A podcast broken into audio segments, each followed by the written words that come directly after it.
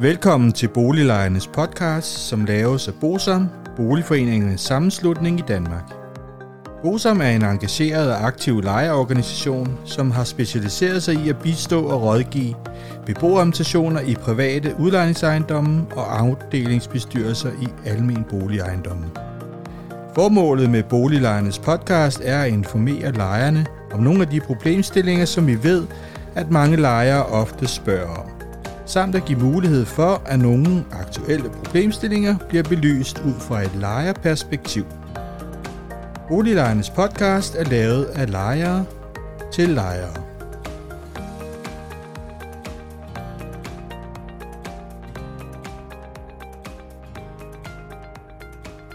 Velkommen til Boliglejernes podcast. Mit navn er René Stur, og jeg arbejder i Bosom.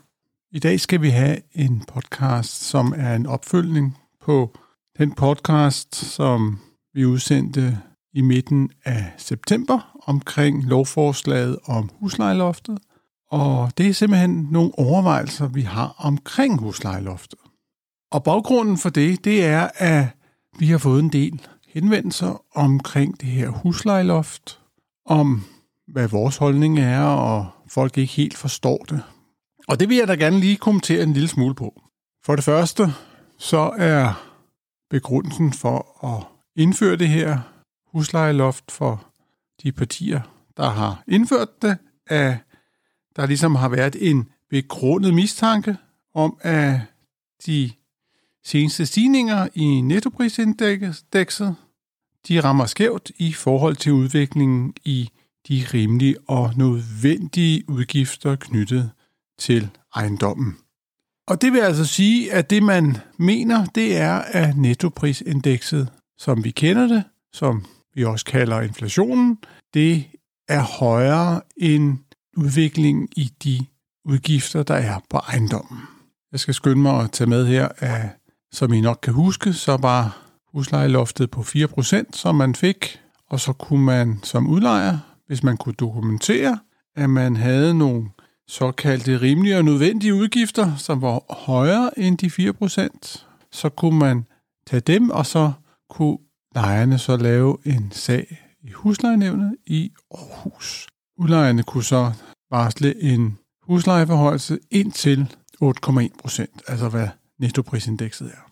Det, som vi selvfølgelig har filosoferet om herinde i Bosom, det er, jamen, hvordan er ejendommenes udgifter steget. Og det kan vi jo faktisk dokumentere, fordi vi har jo her i september måned, der har vi fået en lang række omkostningsbestemte huslejeforhøjelser, og de er jo ganske interessante, fordi de viser udviklingen i driftudgifterne på ejendommene. Og det, der er det super interessante i det, det er, at de er ikke ret høje.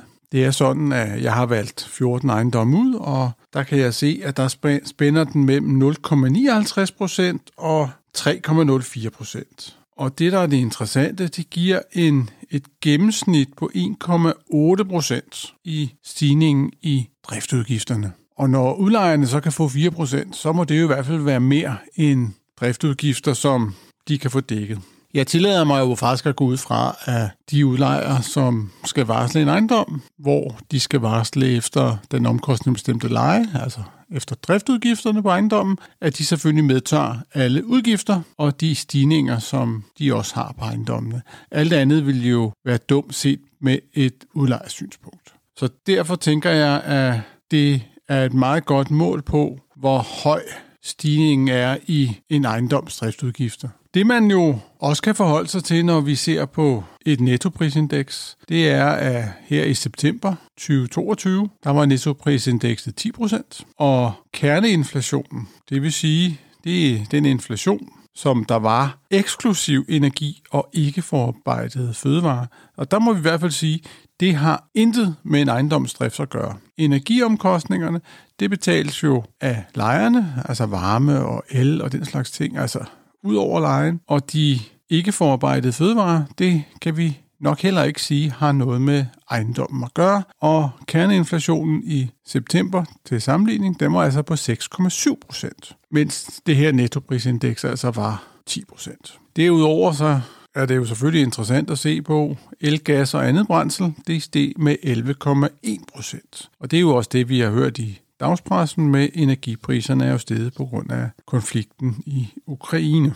Når vi nu så også forholder os til, hvordan kom det her nettoprisindeks ind i lejelovgivningen, så må vi jo så sige, at der er en del udlejere, der har fortalt, at der blev indført i forbindelse med lejelovsændring i 2015. Det er rigtigt nok, at man gik fra trappeleje til nettoprisindeks i 2015. Men selve det at bruge nettoprisindekset, det blev ikke indført i 2015. Det blev jo faktisk indført i forbindelse med, at man indførte mulighed for fri leje for ejendomme, der var taget i brug efter 31.12.1991. Og efter mine oplysninger, så var det i hvert fald imod lejernes ønske, at den mulighed blev indført. Der skal I jo huske på, at ejendommen, der er taget i brug før, der er det den omkostningsbestemte leje, der bruges, mens i nybyg, som vi kalder noget, der efterhånden er 30 år gammelt, det er fri leje. Så det er faktisk noget, som er så gammelt. Og jeg vil sådan set skyde på, at da man så gerne ville gøre noget ved den her trappeleje, så tænkte man, jamen vi bruger jo nettoprisindekset i forvejen, så lad os bruge det. Og vi skal også skynde os at sige, at det jo ikke tidligere har været så store stigninger i nettoprisindekset, så det har ikke været noget problem på samme måde, som vi ser i denne tid. Nu er det sådan, at det her lovforslag om huslejeloftet, det er kun toårigt, og det vil jo sige, at om to år, så skal man jo enten forlænge aftalen, eller så skal man finde på en ny løsning. Herinde i Bosom, så vil vi selvfølgelig gerne give en hånd med, hvis man ikke kan finde på en anden løsning end nettoprisindekset. For os at se er der jo sådan set to muligheder. Den mest oplagte, efter vores opfattelse, det er jo selvfølgelig, at man indfører omkostningsbestemt leje på alle legemål, det vil sige stigningen i ejendommens udgifter, jamen den stigning skal lejerne betale. På den måde så får udlejerne jo kompenseret de højere udgifter, som så lejerne skal betale.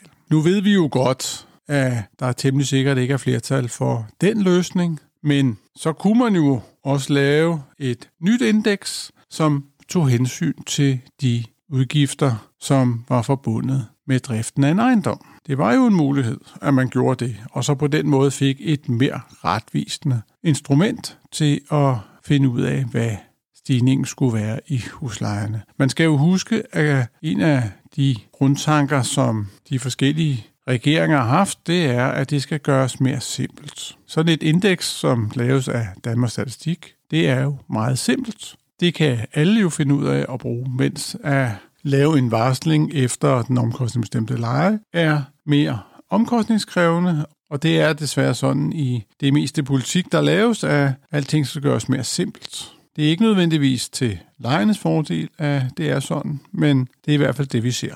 Det var som sagt en podcast på baggrund af nogle henvendelser, vi har fået omkring huslejeloftet.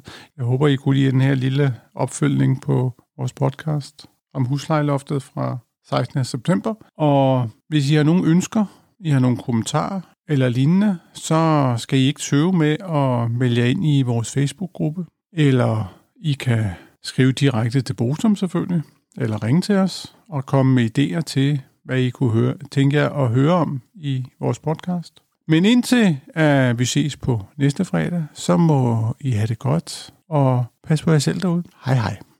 Hvis du synes om Boliglejernes podcast, vil vi blive rigtig glade, hvis du deler episoden med dine venner, og måske giver os en anmeldelse og nogle stjerner i iTunes, så vi derved kan komme ud til mange flere lyttere. Oplysningerne i denne podcast er udtryk for vores opfattelse af retsstillingen på nuværende tidspunkt. Men husk, at retsstillingen kan have ændret sig, når du hører denne podcast, da der kan være kommet ny lovgivning eller praksis på området. Den videre er vigtigt at være opmærksom på, at gennemgangen i denne podcast alene har været overordnet for at give et overblik og derfor ikke kan regnes for en udtømmende gennemgang af emnet.